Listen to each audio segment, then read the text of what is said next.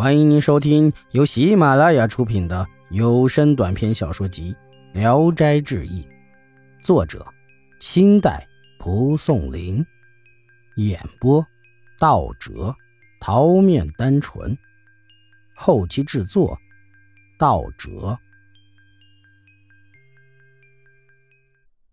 有一天，坤生的母亲生气地说：“儿子已娶了媳妇。”还来累他妈，人家都是媳妇伺候婆婆，咱家却是婆婆伺候媳妇。这话正好让十娘听见了，便赌气走进堂屋，质问婆母：“媳妇早上伺候您吃饭，晚上伺候您睡觉，还有哪些侍奉婆婆的事没做到？所缺的是不能省下雇佣人的钱，自己找苦受罢了。”母亲哑然无言，既惭愧又伤心，禁不住的哭了起来。坤生进来，见母亲脸上有泪痕，问之缘故，愤怒的去责骂十娘。十娘也毫不相让的争辩。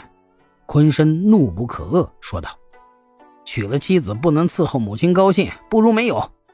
拼上触怒那老青蛙，也不过是遭横祸一死罢了。”于是又赶十娘走。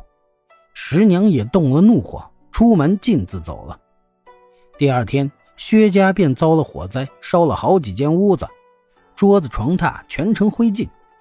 坤生大怒，跑到神祠斥责说：“养的女儿不侍奉公婆，一点家教都没有，还一味护短，神灵都是最公正的，有教人怕老婆的吗？况且吵架打骂都是我一人干的，跟父母有什么关系？刀砍斧剁我一人承担，如不然。”我也烧了你的老窝作为报答。说完，搬来柴火堆到大殿下，就要点火。村里的人忙都跑来哀求他，坤生才愤愤地回了家。父母听说后大惊失色。到了夜晚，挖神给邻村里的人托梦，让他们为女婿家重盖房子。天明后，邻村的人拉来了木材，找来了工匠，一起为坤生造屋。坤生一家怎么也推辞不了。每天有数百人络绎不绝地前来帮忙，不几天，全家的房屋便焕然一新，连床榻、帷帐等器具都给准备下了。刚整理完毕，十娘也回来了，到堂屋里给婆母赔不是，言辞十分的温顺，转身又朝坤生赔了个笑脸。于是全家化怨为喜。此后，十娘更加和气，连续两年没再闹别扭。十娘的生性最厌恶蛇。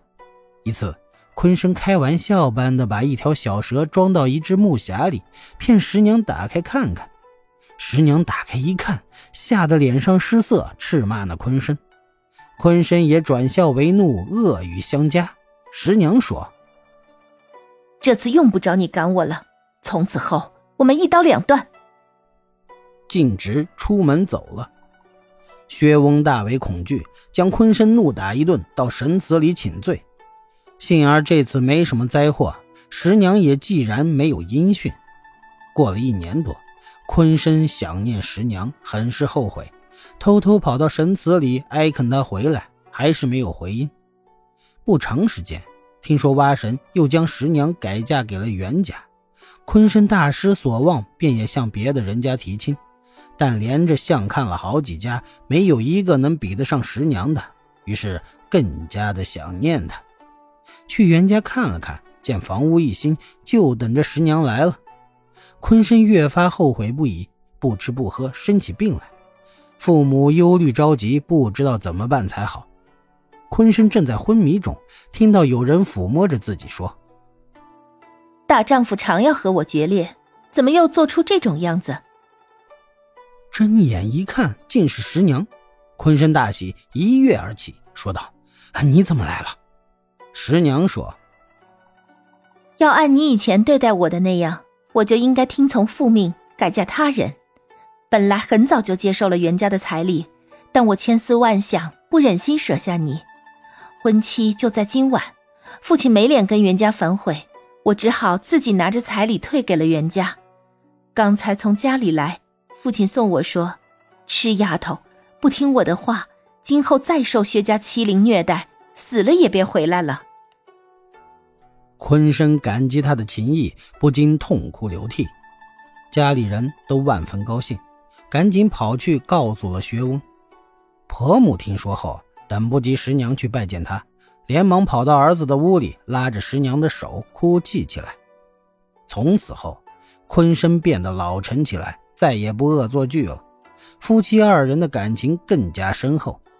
一天，十娘对昆生说：“我过去因为你太轻薄，担心我们未必能白头到老，所以不敢生下个后代留在人世。现在可以了，我马上要生儿子了。”不长时间，十娘父母穿着红袍降临薛家。第二天，十娘临产，一胎生下了两个儿子。此后便跟蛙神家来往不断，居民有时触犯了蛙神，总是先求坤神，再让妇女们穿着盛装进入卧室，朝拜那十娘。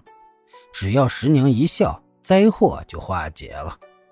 薛家的后裔非常多，人们给起名叫薛蛙子家。附近的人不敢叫，远方的人才敢这样称呼。又称青蛙神，往往借巫的嘴说话。巫能察知神的喜怒，巫如告诉信士们说神喜欢了，那么福气就来了；如果说神发怒了，那么一家人都呆呆地坐着，忧愁叹息。至于有吃不下去饭的，是习俗就是如此呢，还是青蛙神确实神灵，并非完全的虚妄呢？本集演播到此结束，谢谢大家的收听。